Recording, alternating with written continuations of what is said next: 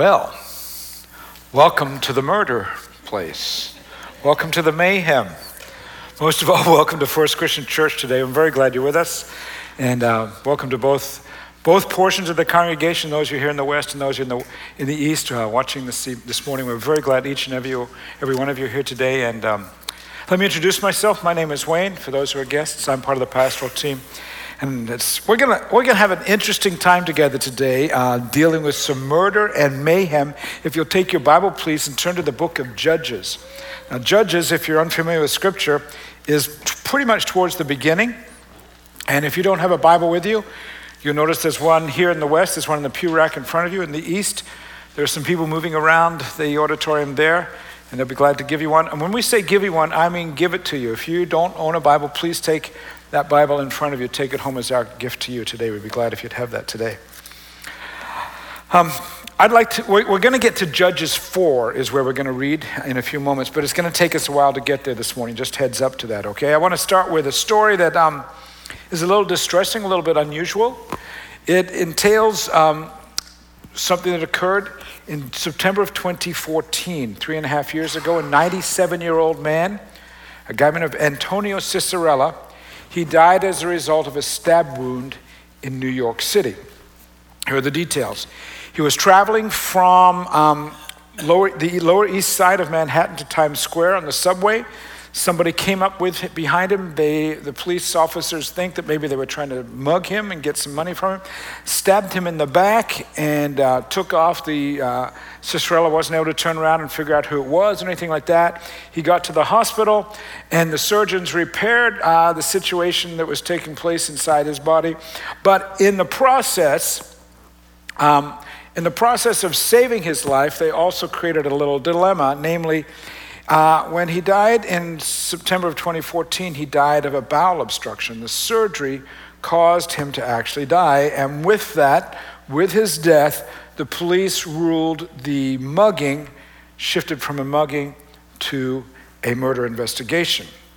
Now, there was some time between when he was mugged and when he died. As a matter of fact, while he died in 2014, he wasn't mugged in 2013 or 2012 or 2011 or 2010 or 29 or 2008. He was actually mugged 50 years prior to that in 1958.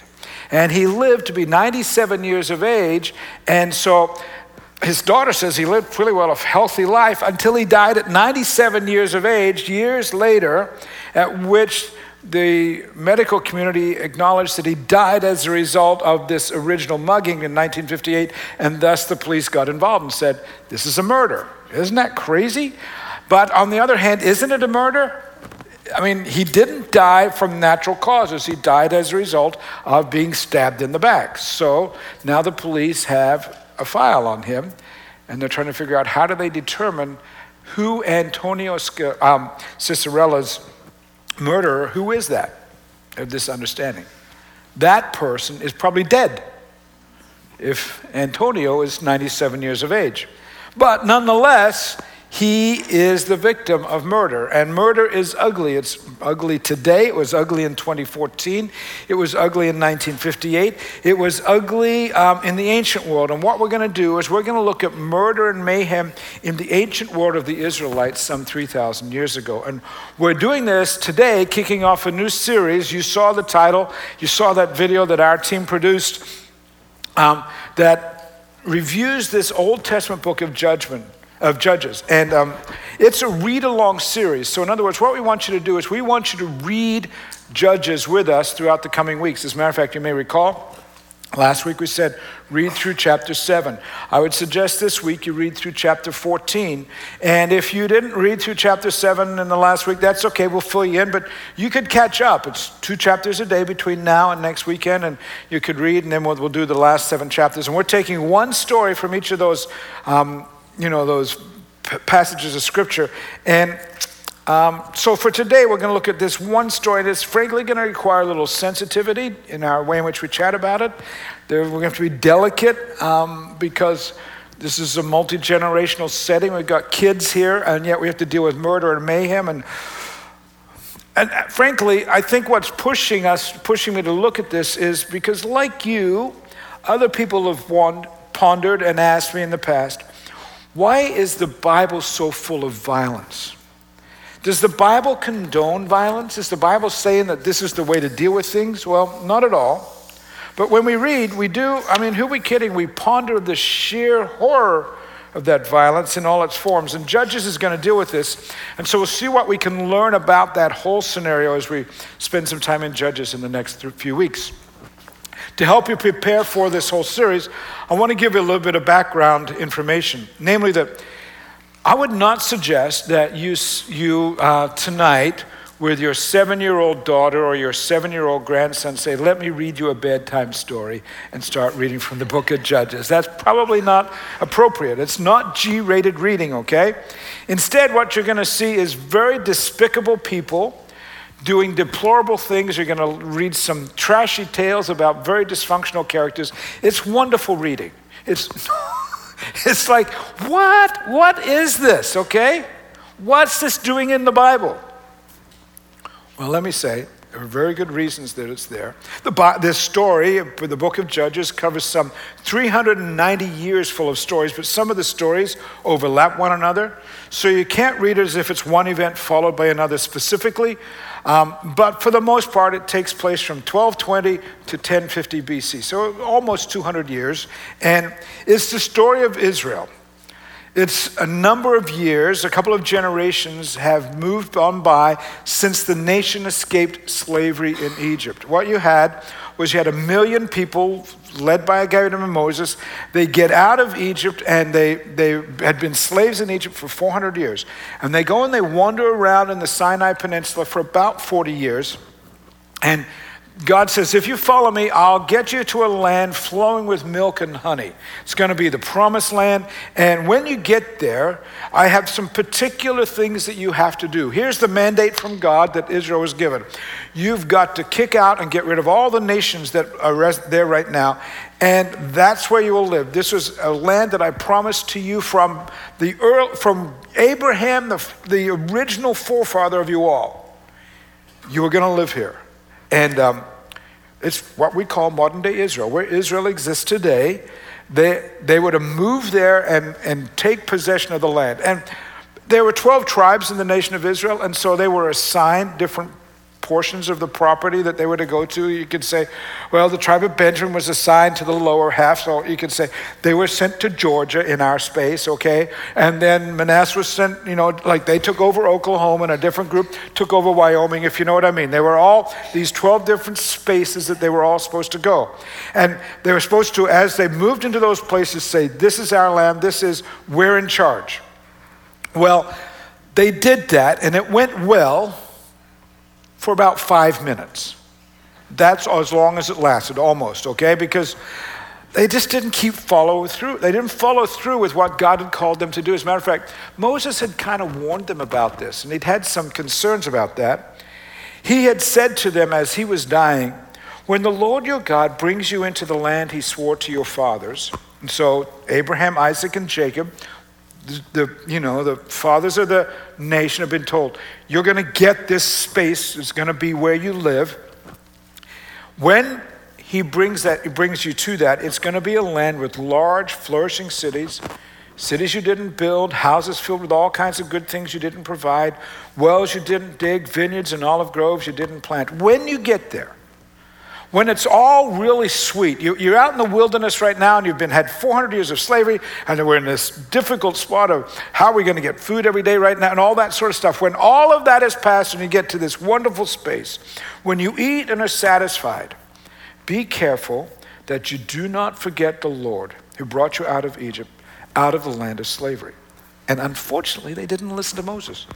Because as soon as they got to the land and they began to enjoy the freedoms and the prosperity and the wealth and the power that came with having their own space, they stopped dealing with the nations around them. In fact, they started to emulate those other countries, those other groups, people groups, and in doing so, they moved away from God's protection and blessing. Here's what I mean. They'd been out in the wilderness, and God had said, wherever I go, you go. And there was a cloud that they would follow. And God said, if you stay with that cloud, then my protection will be about you at all times, and you'll have my blessing upon you. But once they got to where they were no longer feeling that like they were dependent upon God, because they had money and they had power and their own stuff, if you will, you know what they did? They began to move away from relying on God.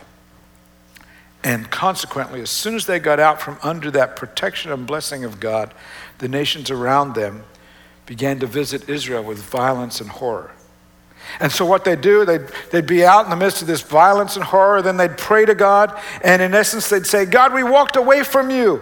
Please help us. And so they would move their way back under God's protection, because God would raise up a military leader who would lead them to peace and growing prosperity, and they'd get back under God's guidance again, and then the cycle would start all over again. Every time they got power and freedom and wealth, they wandered off.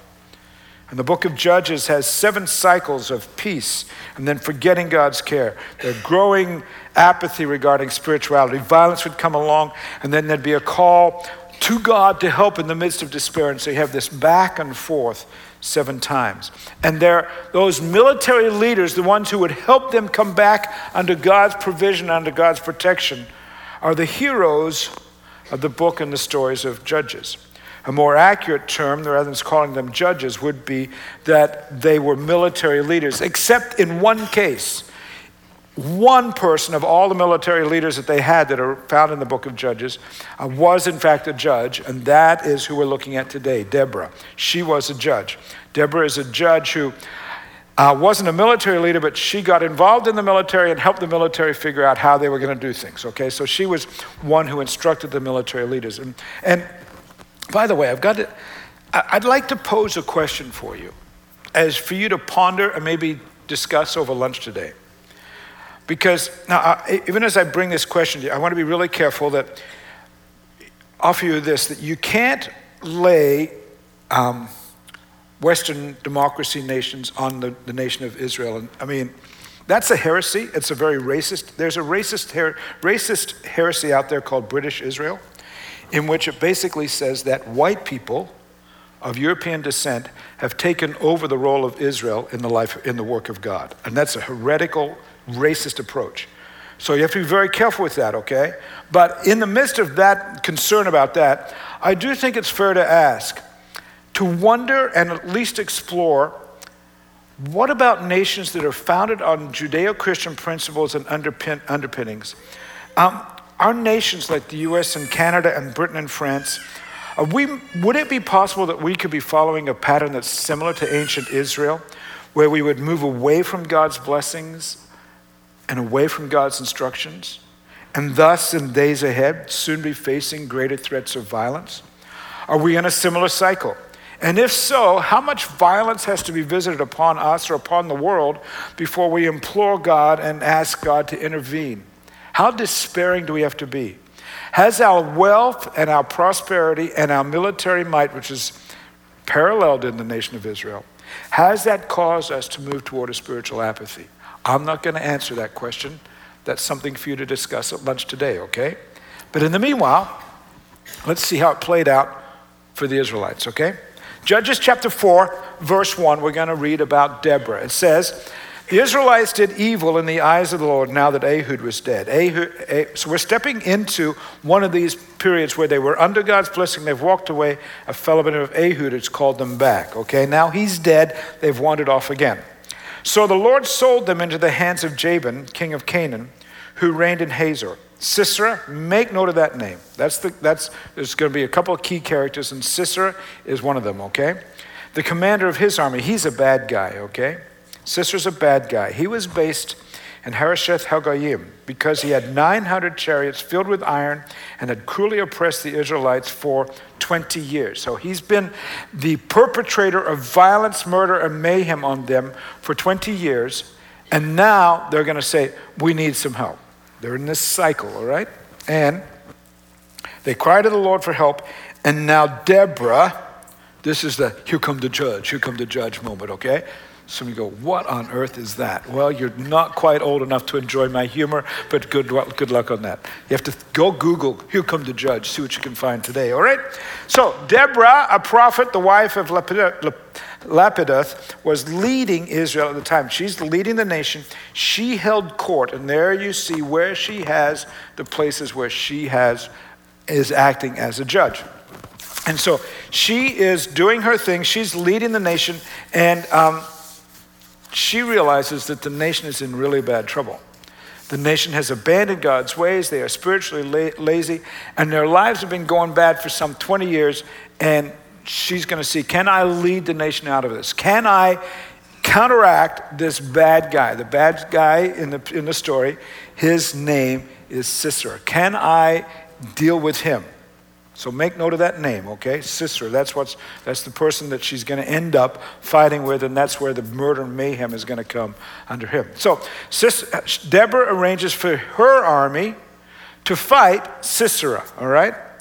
Her army was led by a guy with a very interesting name. I'll just tell you straight up. Can you see it there? Who's the guy that's leading her army? A guy by the name of Barak.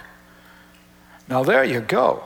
Now, I got to tell you, of all the people I know and have ever heard of, that's only the second time I've heard of the name Barak, okay? Barak, not the president, but Barak the Israelite, he and his army, the Israelite army, they chase the bad guy, Sisera, and the foreign army gets routed. Sisera flees, and he goes to hide in a woman's tent, which frankly is something you shouldn't do in that culture or anything like that. So it's really, there's all kinds of mess going on there that we don't have time to unpack. Read with me in verse 15 what happens. At Barak's advance, the Lord routed Sisera and all his chariots and army by the sword. So they're all dead, okay? And Sisera got down from his chariot and fled on foot. He's the only one left. The leader is running for his life. Barak pursued the chariots and army as far as Harosheth Haggoyim, and all of Sisera's troops fell by the sword. Not a man was left. Sisera, meanwhile, fled on foot to the tent of Jael. This is a lady, her name is Jael, the wife of Heber the Kenite, because there was an alliance between Jabin, king of Hazor, and the family of Heber the Kenite. Jael, this is the lady, comes out to meet Sisera and says to him, "Come, my lord, come right in. Don't be afraid." So he entered her tent, and she covered him in a blanket. "I'm thirsty," he said. "Please give me some water." She opened a skin of milk, gave him a drink, and covered him up. And stand in the doorway of the tent, he told her. "If anyone comes by and asks you, 'Is anyone in there?' say no." And then the story gets really ugly and violent from there. And for the sake of the kids in the room, I'm not going to read it out loud. I invite you to read what happens to this guy between verse 20 and verse 22. Somewhat of an ugly death. Take a look. What happens?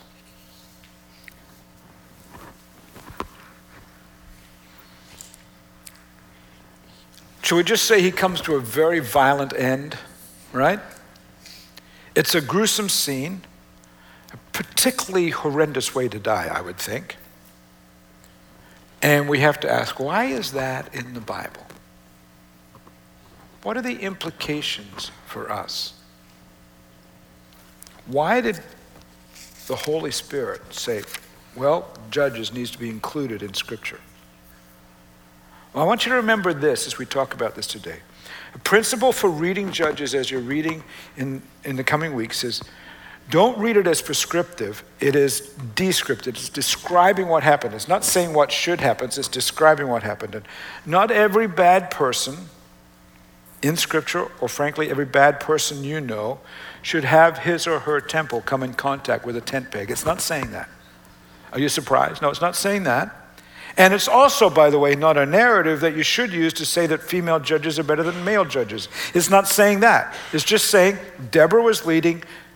She gets the army to do the right thing, and Jael comes along, and she does in Sisera. He's dead, right? And so with that story in play, we have to ask the question, why is it there? If it's not to say everybody should come in contact with a tent peg who's bad, if it's not there for that, what is it there for? Well, I want to draw some conclusions in general that will frame this story as well as the ones that are in front of us in the coming weeks. First of all, The implications of Deborah's story is, first one is you have to deal with godly leadership. The book of Judges, in particular Deborah's story, point out the value of godly leadership. See, the nation had suffered for some 20 years before Deborah stepped up to the plate. And once she came on the scene, the nation had peace for 40 years. Look over at the very end of chapter 5. Flip over the page to chapter 5. And what do you see there? Verse 31. Deborah is singing a song, saying, hey, this has been really good, how this has played out. And she says, so may all your enemies perish. Now, she's not saying that everybody gets a tent peg. No, she's not saying that. But may peace flourish. And at the end of that, what does it say? The land had peace for 40 years. So they've had violence for 20 years. She steps up and they have peace for 40 years. Of course, the fact that it says they had peace for 40 years indicates they didn't have it for 41 years. They didn't have it for 50 years. So at the end of 40 years, she dies and the peace disappears. They wait for the next leader to come along because they wander off away from the protection and blessing of God. And this business of leadership has implications for our nation. It has, I believe, significant implications for our state. It has implications for our community. And for the sake of us here today, it has implications for our congregation and particularly for those of us who are charged with the responsibility of leading our church. And as a leader among leaders, if you will, I'm aware of how judges might play out in the life of our congregation. Now, I'm not saying that we're ever going to come to the place where there's murder and mayhem here, but I'm aware that one of my responsibilities is to make certain that the congregation stays right under the blessing and the protection of God. And Judges teaches me and teaches all of us, as a leader, that is part of my responsibility. And I'm also aware that my influence is really important in that regard. I've had this pulpit, if you will, for 24 years now, and I'm aware that just the longevity of my ministry here means that I certainly have more responsibilities than I did 24 years ago, simply by the sheer size of the church or the resources that we have or the staff. But I'm also aware that I'll just say it straight up, I probably have more authority than I used to have. For most in the life of the church, I'm the only lead pastor that you've known at First Christian Church. And that has... It has some wonderful benefits, but it also has some cautions in that my fingerprint, Wayne Kent's fingerprint, can be seen in a lot of places. And I don't say that with pride, I say that with awareness. And I have to be very careful that that fingerprint is God's impression, not just mine. Whether you look at the building, whether you look at the staff, what you see about what we do overseas, what you see what we do in the community, I understand that I have a significant influence on a lot of that. And so to that end, I have a responsibility I'd like to ask you to take on today in light of Judges. Please pray that the leaders around me will always review the ways in which that fingerprint is impressed on people's lives and upon the vision of this church. May that fingerprint be God-impressed and God-led. And if you're so inclined, I would invite you to gently, and I want to use the word gently very strongly, I'd invite you to gently compare the ancient leaders to those who lead our congregation. You have my permission, or more so, my request. Please kindly keep me and all of us in leadership. Keep us compare what's happening in Judges and what's happening in the life of the church. Are the leaders of our congregation continuing to strive to listen to God's call on our church? And to that end, I'd simply say, my prayer has always been, God, I ask that you would lead me as I lead the church, because I want to do it right.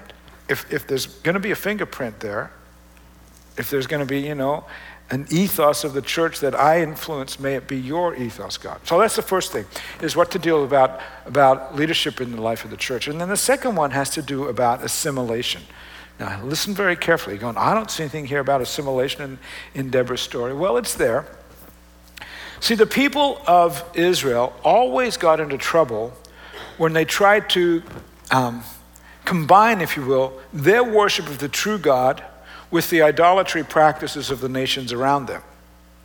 And it wasn't like they would just one day come up and say, hey, we're not going to worship the true God anymore. Now we're going to be worshiping other gods. No, it didn't happen so blatantly at first. Usually it was through appeasement, if you will.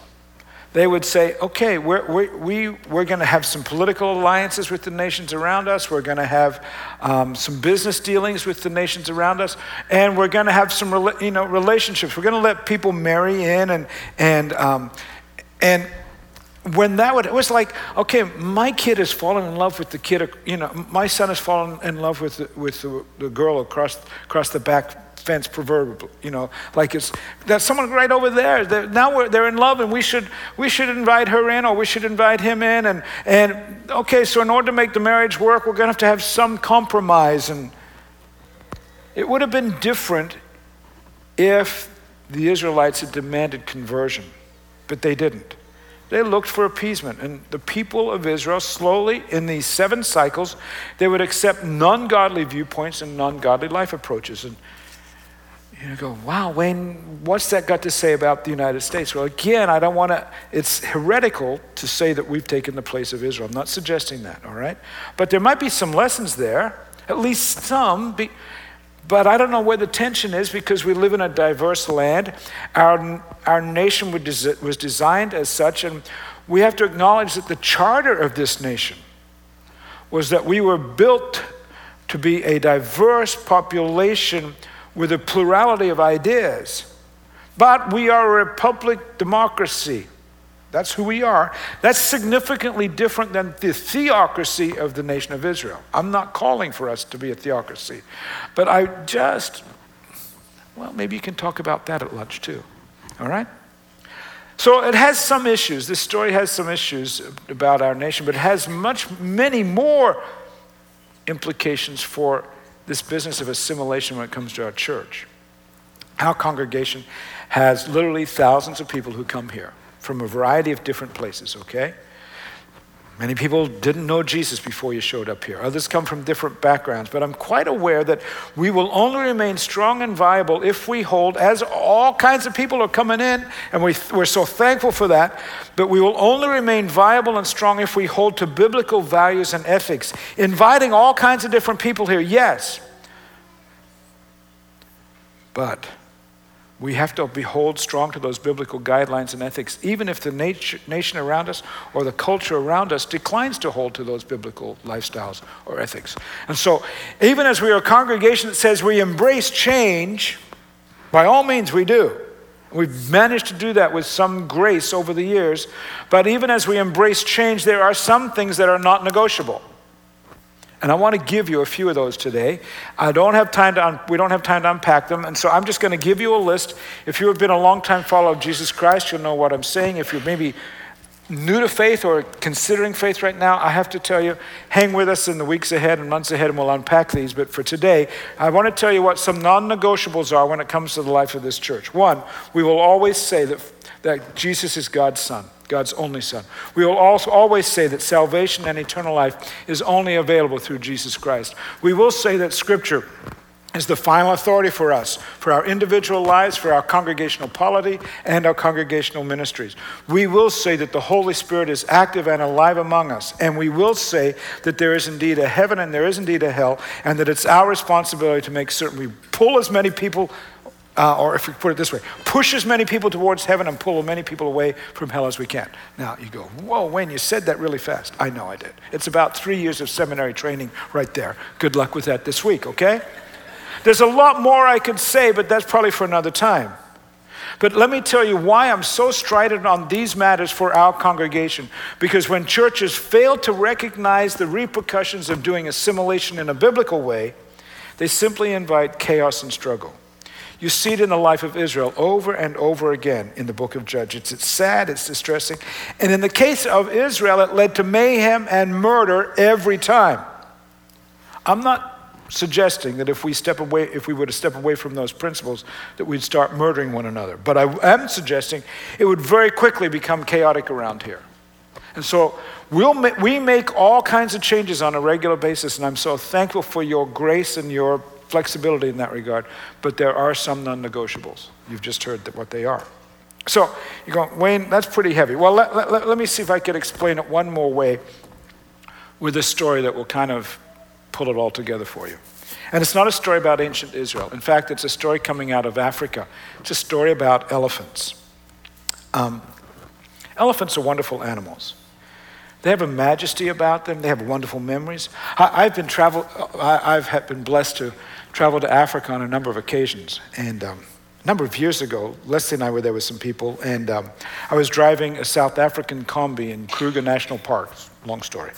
And a kombi is like a large minivan, if you will.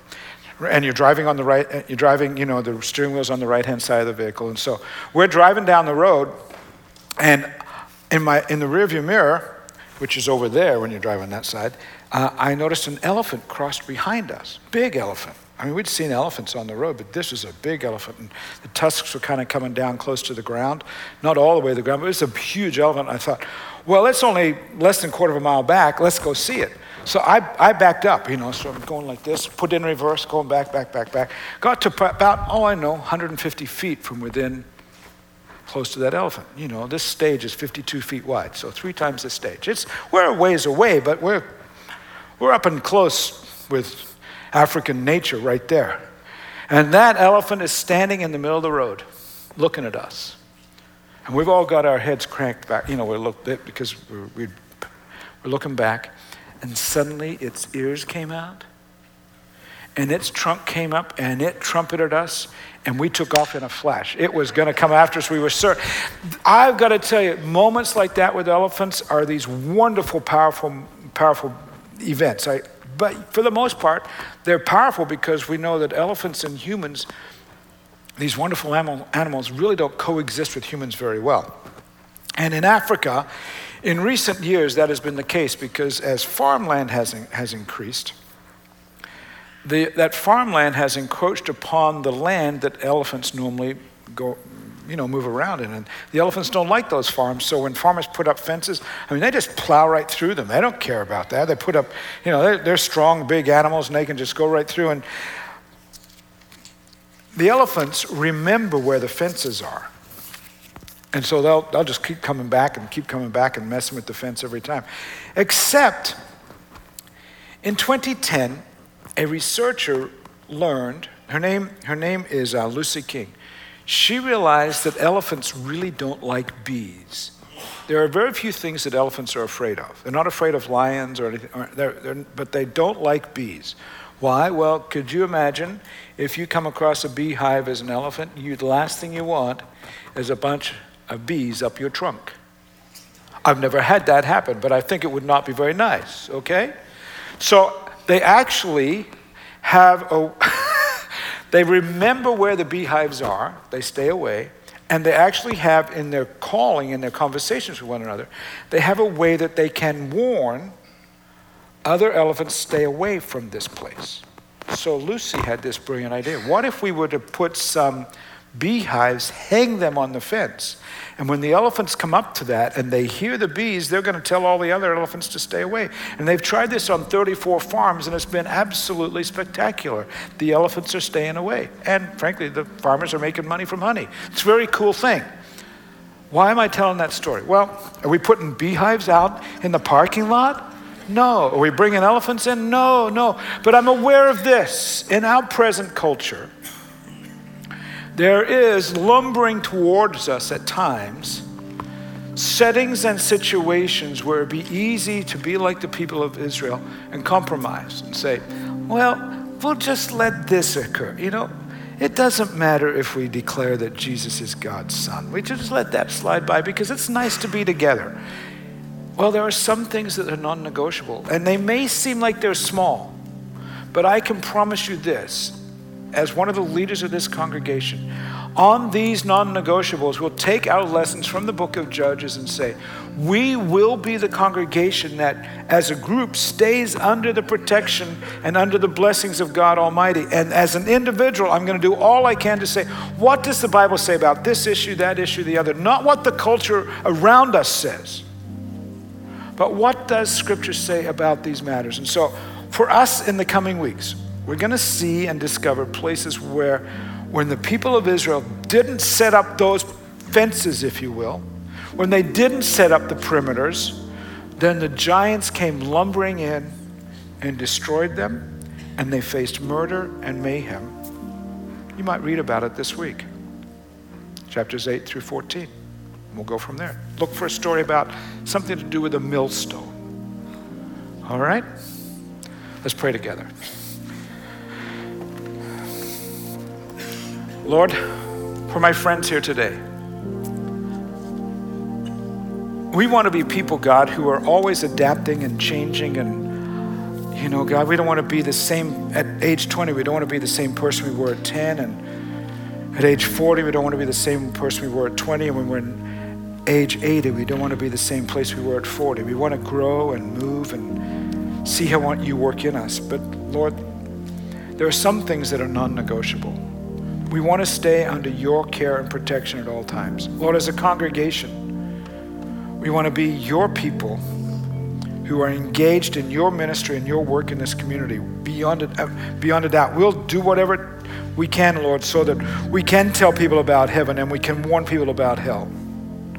We can tell people about the saving grace that comes through Jesus Christ, your only Son.